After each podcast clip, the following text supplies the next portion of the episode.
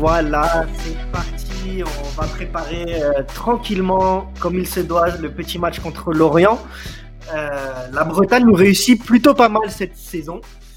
Euh, un match contre l'Orient, donc un club qui joue sa survie là sur les derniers matchs, sa survie en Ligue 1. les gars, qu'est-ce que vous en pensez? Je pense, moi, je vois clairement une victoire à l'Orient, même si attention, attention, ne surtout pas enterrer cette équipe. Euh, il y aura d'autres choses à dire peut-être avant, euh, avant de parler de ce match. Euh, donc avec moi Brice ce soir et puis notre ami Kaloum. Kaloum, how are you? Ah, Kaloum, il est en décalage avec l'Angleterre, là. voilà, c'est ça. il y a une heure de décalage horaire, c'est pour ça. Il nous répond dans une heure. soit il y a une heure de décalage, soit il n'est pas d'accord avec ce qu'a dit Longoria. Bon, on va voir après. Eh ben, bah, en tout cas, Longoria a sorti, a, dit une vérité. On peut être d'accord ou pas d'accord avec, mais il a dit quand même quelques bonnes vérités. Et toi, je sais pas, mais moi, ce qui me gonfle le plus, c'est que c'est les gens qui lui répondent. Euh, c'est pas qui, comment dire, c'est pas les gens forcément qui lui répondent, c'est les personnes même qui lui répondent, c'est-à-dire Domenech et Hubert Fournier, qui n'ont jamais rien fait dans le football, qui n'ont jamais proposé quelque chose de beau, qui n'ont jamais proposé euh, euh, du beau jeu. On s'est toujours fait chier avec eux sur un terrain clairement.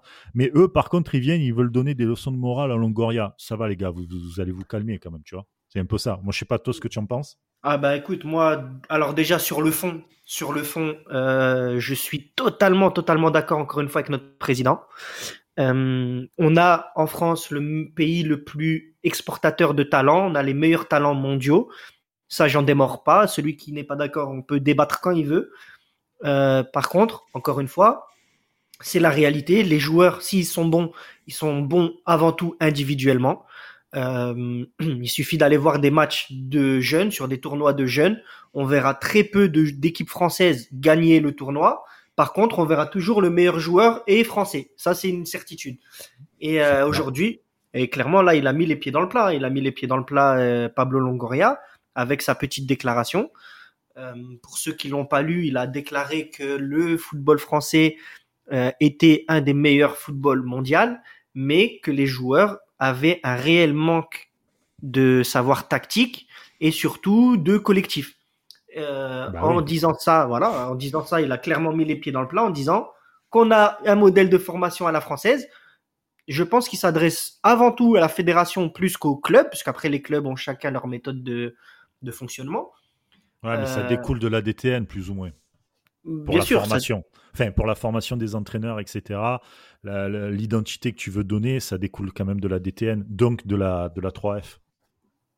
Exactement, exactement. Puis après les clubs, euh, les clubs pro, c'est simple, euh, ils capitalisent sur les joueurs, ils récupèrent entre guillemets les meilleurs joueurs à partir des 13-14 ans. Avant, on reste sur du football animation, football formation. Sauf que les petits, même s'ils sont très très bons à 13-14 ans, ils ont un manque de culture tactique ils ont une absence de jeu collectif qui est flagrante. Mm. Et ça, c'est clairement, voilà, le, le, souci vient pour moi, ouais, de, de, directement de la fédération française via le DTN et tout ce qui va avec.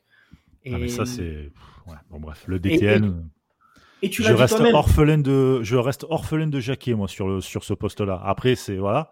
Mais mis à part ça, il n'y a jamais eu personne vraiment de, compétent, quelqu'un qui a une vision, une culture euh, euh foot et, franchement, je, suis, outré qu'un pays comme la France, où, comme tu dis, on forme énormément de joueurs et de très bons joueurs en plus. Hein.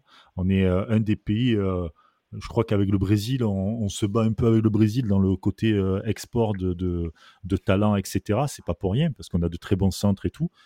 Mais collectivement parlant, on ne fait rien et on ne sort aucun entraîneur. C'est-à-dire que tout le monde là lui a répondu sur le fait des joueurs mais j'ai pas vu une seule déclaration sur les entraîneurs. On ne sort aucun entraîneur français. Mais vraiment, pourquoi hormis, Zidane, etc. Mais si tu veux, par rapport à tous les Français, tous les gens qui aiment le foot, tous les gens qui font du foot, etc. et tout, il n'y a pas il n'y a pas beaucoup d'entraîneurs, comme par exemple, ça peut être le cas euh, Amérique du Sud, euh, Espagne, Portugal. Tu vois, c'est ouf. Mais pour moi, c'est un débat, débat intéressant parce que la France a gagné le, le, Coupe du Monde. On, 2018. Euh, la France en, en, équipe très, très euh, bien organisée à le niveau national. Euh, pour moi, il, il, semble à moi que, je ne sais pas beaucoup au sujet du système de foot en France, avec l'exception de, Marseille et le match de, de en Ligue 1.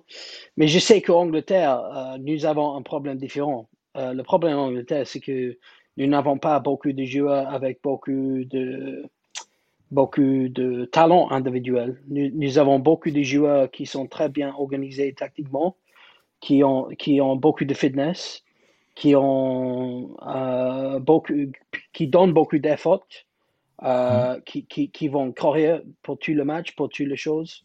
Euh, à mon avis, en France, la chose intéressante pour moi quand je regarde le match de OM, beaucoup de matchs en France, euh, l'entraînement aussi, quand je regarde les vidéos d'entraînement. Et, Joey Barton m'a dit la même quand, quand j'ai parlé avec lui que il y a, il y a une culture très différente au sujet de comment, comment il travaille dans l'entraînement, comment il travaille dans le match. Il n'y a pas le même niveau de intensité ouais, que, que, que, tu, que, tu, aurais en Angleterre. Donc, euh, pour, pour, quelques gens comme Joey Barton, c'était intéressant de voir comment que beaucoup de joueurs ne vont pas donner tout dans l'entraînement. Parce qu'en Angleterre, on va, on, va donner tout dans chaque session d'entraînement.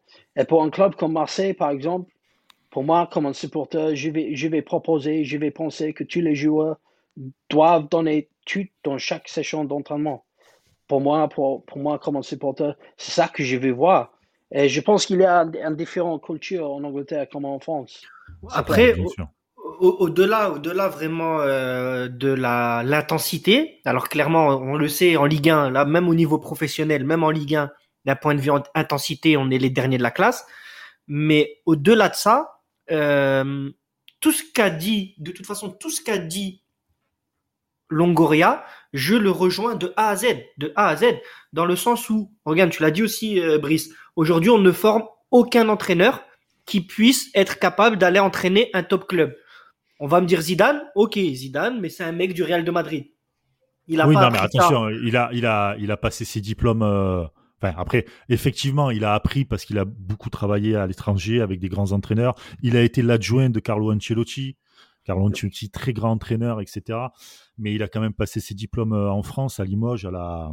Merde, je me rappelle plus l'école, mais euh, Alors, j'ai un trou là. Mais voilà. Mais, mais après, tu vois, si tu veux, c'est que au-delà même de former des, entraîneurs français, c'est de former un style de jeu. Aujourd'hui, aujourd'hui en France, hors le jeu à la nantaise, qui malheureusement, et vraiment malheureusement, je suis assez triste là-dessus, euh, s'est arrêté après des Nouex, dès qu'il est parti, merci, au revoir, c'était fini. Il n'y a pas, tu, tu toutes les équipes en France, je te dis pas qu'elles jouent pareil, mais c'est dans la mentalité, on va dire, euh, un peu collective de, des entraîneurs, c'est euh, essayer de ne pas prendre de but. Alors que pour moi, le football, c'est marquer un but de plus que l'autre. En fait, on s'en fout d'en prendre tant que tu en marques un de plus. C'est ça, en fait, procurer du plaisir, de l'émotion, euh, comme en Espagne, comme, comme parfois aussi en Angleterre, selon, selon les matchs, etc. Nous, en France, c'est bétonner à l'arrière. Si tu as une bonne défense, tu prendras pas de but. Ouais, ok, donc en fait, on se fait chier, quoi.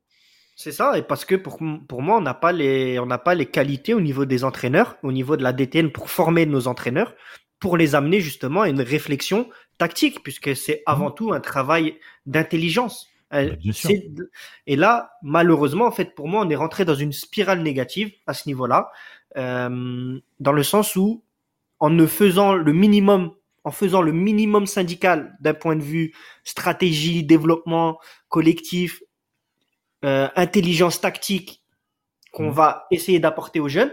On est comme on est champion du monde 2018, on est champion du monde 98, etc. On se dit ouais mais pourquoi les gens nous critiquent puisqu'on est champion du monde? Non, le parce que les joueurs ils jouent pas en France.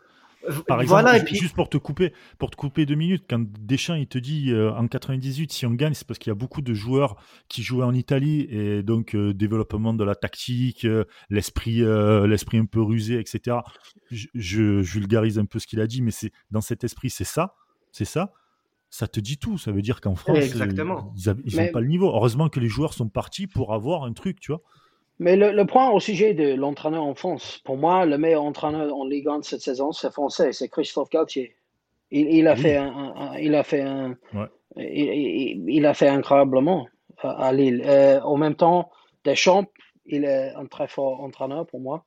Euh, il, y a, il y a quelques entraîneurs de France qui, qui sont très forts. Nous avions quelques entraîneurs en Angleterre pour quelques années, comme euh, Claude Poel. Il a fait mhm. bien en Angleterre pour un peu de temps. Oh, il a fait bien en France aussi avec Monaco dans les années 2000. Il a relancé Nice. Il a... c'est un système différent. Ils ont, oui, voilà. Arsène Wenger, il a, il a, il a clair, clairement un entraîneur qui était. Bien sûr. il, a, il a révolutionné la Ligue en Angleterre. Mais le débat, le débat, le débat, il n'est pas si on a des bons entraîneurs ou de mauvais entraîneurs. Forcément qu'on a des bons entraîneurs. On a des mecs qui ont une expérience dans le football qui est énorme. Euh, on a des mecs qui savent se remettre en question comme Christophe Galtier. Tu l'as, tu l'as cité Kaloum. Le problème, c'est que on n'a pas un plan national global de Lille à Marseille, de Brest à Strasbourg. Ce qui serait bien, ce serait vraiment que tous les clubs amateurs puissent recevoir une aide de la Fédération française de foot, comme se fait, comme sur le modèle espagnol. C'est-à-dire que tu vas euh, dans la banlieue de Vigo ou dans la banlieue de Madrid ou dans la banlieue de Valence, tous les clubs amateurs reçoivent une aide de la fédération, euh, de la fédération nationale pour avoir tous la même base, pour avoir tous les mêmes outils et la même chance avec quelque chose qui est développé au niveau national. Et avant tout, on leur, on veut former des joueurs intelligents puisque dans le football moderne actuellement, il te faut absolument des joueurs intelligents. Là, je, je comprends. Je comprends, mais c'est possible qu'on pourrait prendre un peu de magie dans le système français si on crée une un, identité pour, pour, pour, le moyen que les Français vont jouer. Parce que dans le passé, on, a créé beaucoup de joueurs incroyables individuellement. Mhm. Et c'est clair qu'il y a, il y a un système aussi individuel qui, a été très puissant à, créer les jeux individuels euh, dans, dans, toutes les grandes cités de France.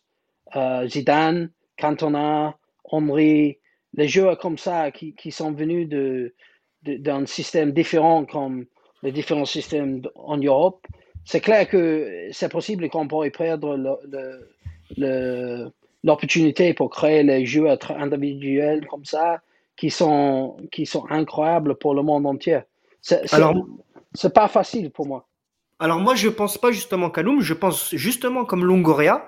Je pense comme Longoria que les, les, gamins là, ces gamins, parce qu'on parle d'enfants, les minots qui ont de la qualité en football intrinsèque, ils l'apprennent, il l'a dit de toute façon dans la rue, sur les city-stades, euh, éventuellement sur la plage. Par contre, euh, on peut leur donner en plus, pour moi ce ne serait qu'un plus en fait, de leur donner en plus une intelligence tactique.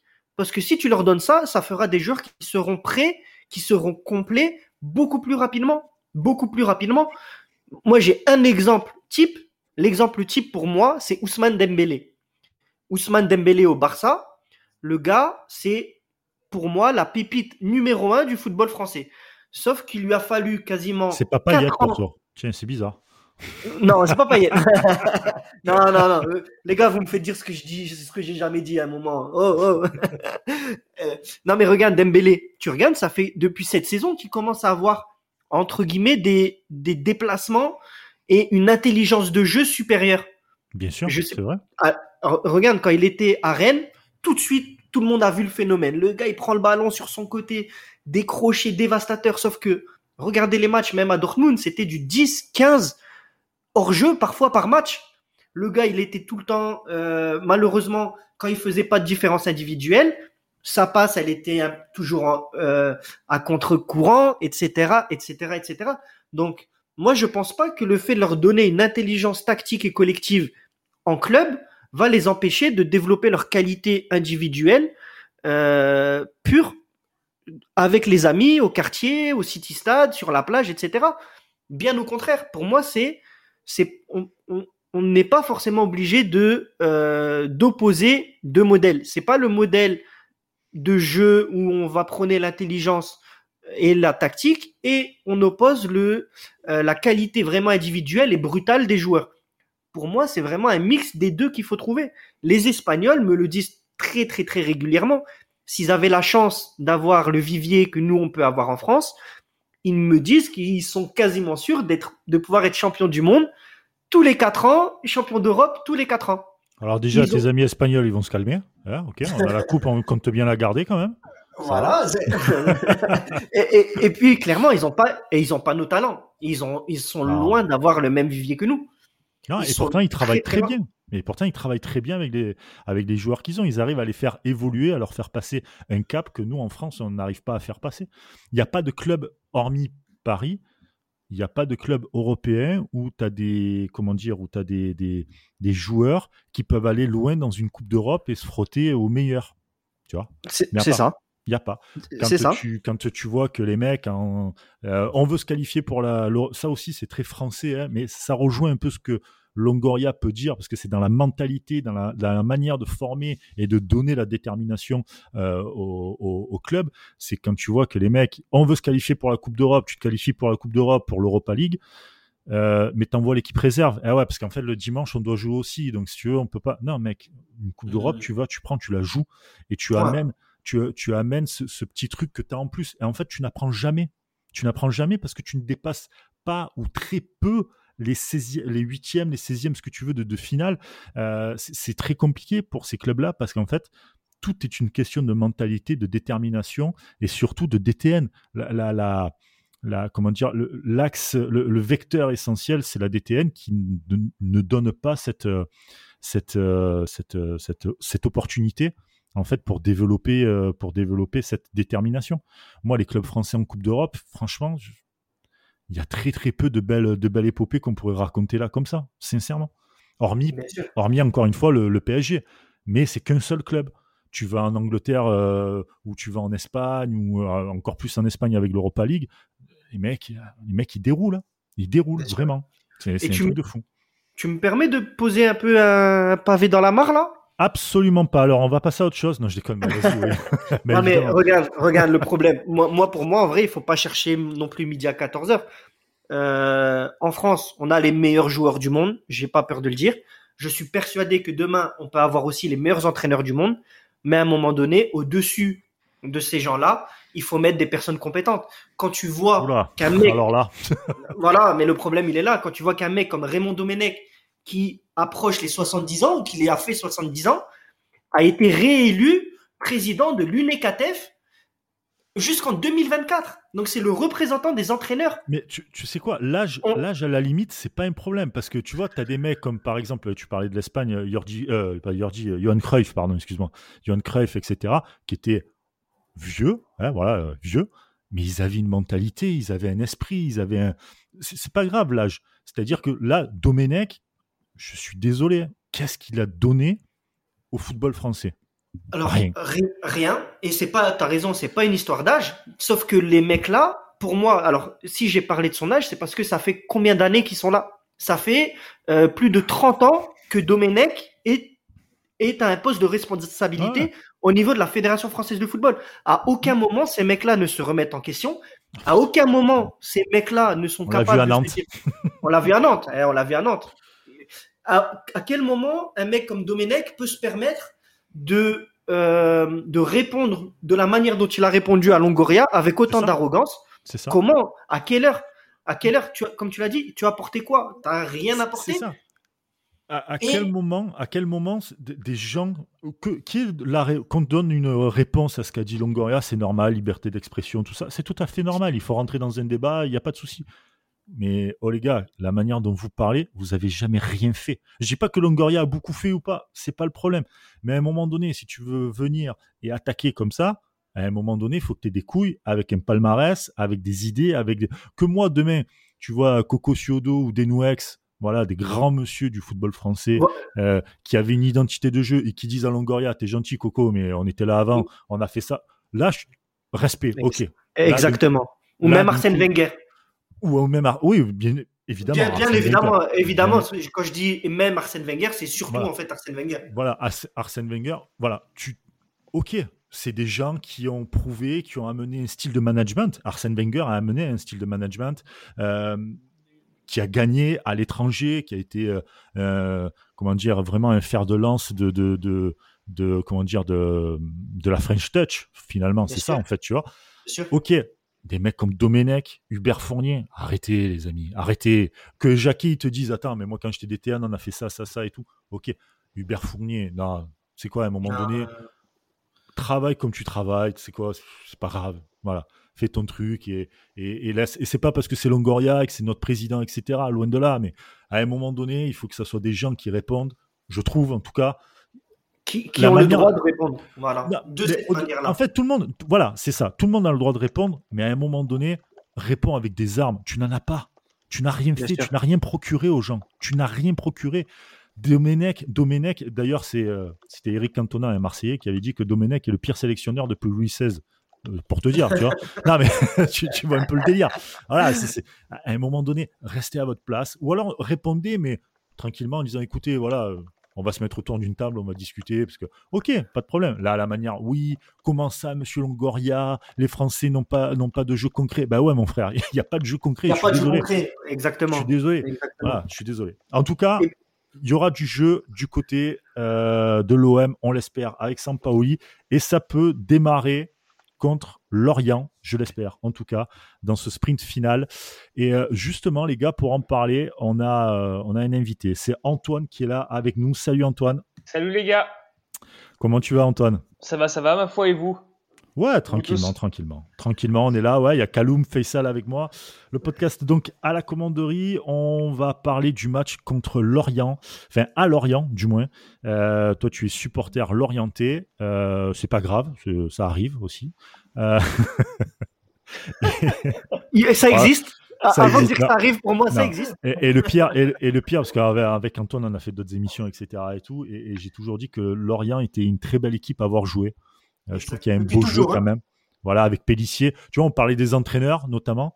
Euh, ben justement, première question que Pellissier, qu'est-ce que tu en penses toi cette année de, de, de cet entraîneur? Euh, Pellissier, déjà c'est sa deuxième saison sur le banc lorientais. La première était, euh, il a très rapidement pris la machine en route, très rapidement eu des résultats. La saison dernière, on a fait une très bonne saison en Ligue 2 même si avant l'arrêt à cause du Covid, on a eu un petit break où on a fait 5 matchs sans victoire, je crois, et euh, ce qui aurait pu nous coûter la montée, mais le Covid est passé par là, ce qui fait qu'on est en Ligue 1.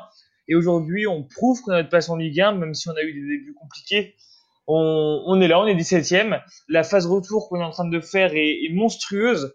Pellissier a su remobiliser ses joueurs, je ne sais pas comment, mais en tout cas, il a su euh, souder un groupe. C'est vraiment ce qui fait sa force. Et euh, il y a un principe, des principes de jeu qui seront là également. Et c'est vraiment euh, agréable de voir Lorient jouer, alors qu'on mm. pouvait s'attendre à avoir une équipe défensive qui a été dernier avec 12 points.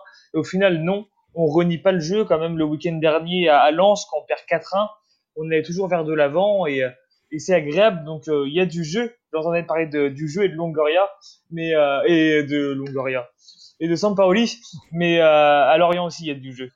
Ouais, du très beau jeu, ça c'est clair. Euh, une équipe, comme tu disais, qui, refuse pas le jeu. Marseille qui attaque, euh, qui attaque à 8 et qui défend en 3. Ça, c'est un peu bizarre euh, de temps en temps. On l'a vu contre Nice, mais bon. en tout cas, on va, on va, on va essayer bah, d'aller récupérer des points. Tu penses que c'est faisable, toi, de, pour, l'Olympique de Marseille? Est-ce que, par rapport à Lorient, par rapport à l'état de forme et tout, tu, tu sens que Lorient peut avoir un petit, un petit coup de mou là? Euh, Le coup de mou, on l'a eu ce week-end à Lens, on a pris euh, cher. Et, euh, 4-1, mm. ça peut laisser des traces, je n'espère pas. Ça, ça fait mal. Si, si, on espère. Mais après. On se déplace au bel. on le souhaite euh, très très fort. Là...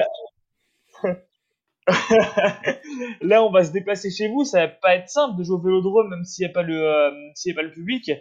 Mais Marseille a fait les moyens, surtout à domicile. Euh, Lorient est friable en défense. Donc euh, attention pour nous, mais attention à vous aussi, parce que Lorient, en contre-attaque, ça peut être dangereux. Ouais, avec euh, l'orienté notamment. je parle de lui parce que j'ai sur MPG, donc s'il pourrait marquer, ça m'arrangerait. J'ai un championnat MPG à gagner contre Rachader que je ah, salue. Ah, t'es comme ça, Brice. T'es comme ça, d'accord. ah, mais direct, direct. Si je peux rouler sur Simon, enfin sur Ben, pardon, et sur euh, Raph Chader, je le fais. Vous inquiétez pas. Euh, mais, mais, aussi, c'est un grand match pour Lorient, hein, parce que quand je cherche aux tables, euh, Nîmes, ils ont un match contre Strasbourg ce dimanche c'est possible qu'ils vont gagner. Donc, euh, pour Lorient, c'est important d'essayer de prendre un résultat ce samedi. Ouais, ouais, c'est un match réellement important. Et puis, euh, surtout, on a deux déplacements consécutifs. Ce serait bien qu'on ne rentre pas les. Euh, avec Lens et Marseille, ce serait bien qu'on ne rentre pas avec du côté du Moustoir avec les, les, poches vides. Au moins un point. Un, ouais, au moins un point pour nous. Je pense que ce serait déjà bien. Si, si Nîmes ne gagne pas, on va espérer que Strasbourg gagne, ce qui pourrait creuser l'écart derrière. On espère en tout cas pour vous. Hein. Mais euh, ouais, vas-y, c'est ça, vas-y. Bah justement, je voulais demander euh, à notre invité là, euh, si pour lui, justement, le jeu de Lorient cette saison, il n'est pas parfois un peu trop lisse, un peu trop beau, entre guillemets, à voir jouer, et pas assez efficace. Après, c'est vrai que Lorient, on l'a dit, hein, clairement, Lorient, ça a un peu le Nantes en fait de l'époque, depuis une dizaine, quinzaine d'années, malgré le fait d'être descendu un peu en Ligue 2. Euh, je trouve cette saison que le jeu est, souvent de leur côté. Tout est vraiment peut-être un peu trop bien fait. Mais justement, est-ce que tu trouves pas que ce qui vous manque à ce niveau-là, c'est peut-être un peu plus de pragmatisme, un peu moins de, euh, de jeu léché? Ah, ce qui le jeu trop parfait, non, je pense pas que j'irai jusque-là. Déjà, de nous comparer à Nantes, c'est déjà beau parce que je pense pas qu'on soit, qu'on soit le FC Nantes d'antan, ça m'étonnerait quand même. On va pas, on va pas se mettre au niveau de Nantes. Nantes, ça, ça reste Nantes. Et, euh, mm, oui et non. manque autrement cette saison, c'est peut-être la finition. ouais, mais, et, euh, pour revenir donc ce qui nous manque cette saison, c'est euh, la finition par moment. Car euh, ce week-end, par exemple, on avait les occasions pour euh, passer devant Lens. Mofi, on a loupé deux, il me semble qui aurait pu nous faire passer devant. Donc euh, ça, ça, ça, peut être par moment la finition, mais autrement non, c'est pas trop parfait. C'est c'est pas tout plat non plus. Il y a réellement de la consistance dans le jeu, il y a des décalages, il y a du mouvement avec Wissam, Mofi, Lurente, Boisgard. Il y a des joueurs qui peuvent aller vite. Il y a Abergel qui amène de la percussion. Laurent Abergel que vous connaissez, je pense les gars. Bien sûr, bien sûr. Exactement. Espérons qu'il fasse pas comme Paris, qui nous qui marque un but. On n'espère pas ça, mais. Euh... Mais bon, après, on verra, on, verra contre. Euh, si c'est pas lui, ce sera Morel, la, loi des anciens. Alors là, franchement, franchement, si c'est Morel, je casse la télé. Bah, si c'est si Morel, je ne gagne plus un match jusqu'à la fin de la saison 2022. Le mec, qui part le mec qui part à Lyon, il demande le capitana euh, pour la sélection euh, Madagascar, mm. tout ça. Non, non, non, vas-y, on arrête tout ça. mais, mais, mais, aussi, Lorient sont très forts en attaque.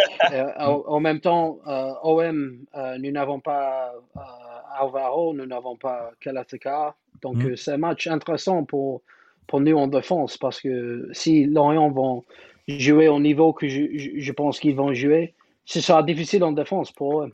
Bien sûr, ça va être, ils vont être vraiment pas mal chahutés et ça va être une très belle rencontre encore à voir. Euh, donc Marseille-Lorient, on va passer rapidement au Paris sportif, évidemment avec notre partenaire BetClick. Euh, allez, on va un peu se mouiller. Antoine, Marseille, nul ou Lorient?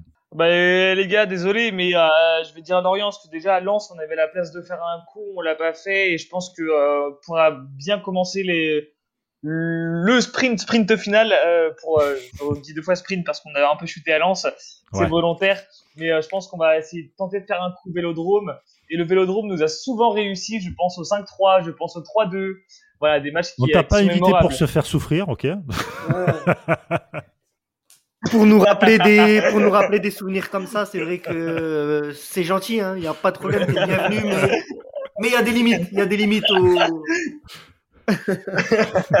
là, là, on frôle le carton rouge. Là, là, ah, ah euh, Kaloum, tu, Kaloum Faisal, vous voyez quoi euh, Marseille nul ou ou, ou Lorient? Alors moi, je vois une belle victoire de l'OM. Honnêtement, je vois une belle victoire de l'OM parce que malgré le, le scénario du match à Montpellier, je trouve que ça a quand même de plus en plus, je trouve, de, de corps. Cette équipe, elle a de plus en plus de caractère, je trouve.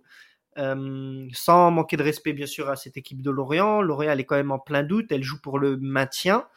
Euh, et je pense que là, pour le coup, je pense que là, on va vraiment voir peut-être la patte de Sampaoli avec les joueurs aussi qui sont vraiment un peu rentrés dans une mission commando. Euh, on le sent vraiment dans, même dans les discours des joueurs, tu vois. donc moi je vois bien, je vois bien un petit 3-0. Franchement, je vois bien un bon ah, score 3-0. Ouais. Quand même. honnêtement, je, je, suis, je suis très très optimiste pour ce match-là. Et vraiment pas parce que Lorient est une mauvaise équipe, mais parce que justement le match de Montpellier, euh, à mon sens, sera plus bénéfique que, que négatif justement par rapport à, à cette fin de saison pour nous. Et toi, Kaloum? Pour moi, c'est un match très difficile. Euh, j'espère que nous allons avoir le même arbitre dans le match contre euh, Lens pour Lorient parce qu'il il était il était, euh, il était très beau pour, pour Lens. Il a donné deux, deux pénalités. Pour moi, ce serait très, très fort pour nous. Mais en même temps, euh, non, je, je, pense que c'est possible que ce soit nul. Mais tu vois, je, te rejoins là-dessus. Je, ah. je, ne pense pas que nous, nous jouons euh, très fort à, à, la maison contre les équipes récemment. Je pense que Lorient sera euh, très fort pour prendre les situations défensives à l'attaque. Euh, nous, nous, allons avoir les problèmes dans le match. Euh, j'espère que nous allons gagner, mais je suis pragmatique euh, ce week-end. Je vais dire 1-1. 1-1 et je parie que tu vas miser sur un triplé de Luis Enrique quand même. pas, pas, ce week-end. Week ah, ça va, ça va alors. ça va. Bah écoute, moi je vois plus un 2-2. Je pense qu'il y aura pas mal de buts. Ça va être ouvert un peu des deux côtés. Euh, Lorient va laisser des espaces, tout comme Marseille. Euh, donc je pense ouais, vraiment un, beau 2-2. Je vois Luis Enrique marqué. Je, je l'espère en tout cas. Et puis, euh, et puis écoutez, on, on, verra bien. Antoine, merci beaucoup d'avoir participé à, au podcast à la commanderie spécial Lorient. Antoine, que tu, tu, es aussi journaliste, enfin apprenti journaliste, si on peut dire ça comme ça. Euh, ouais, apprenti, je suis pas encore diplômé, on va se calmer. Voilà, euh, bah, apprenti journaliste, oui. Mais t'inquiète, bientôt, bientôt. T'as du talent en tout cas. Euh, merci beaucoup. C'était vraiment cool de ta part. Merci Kaloum, merci Faisal. Et puis, allez l'OM, les amis. ciao. Et à bientôt. ciao. ciao. ciao.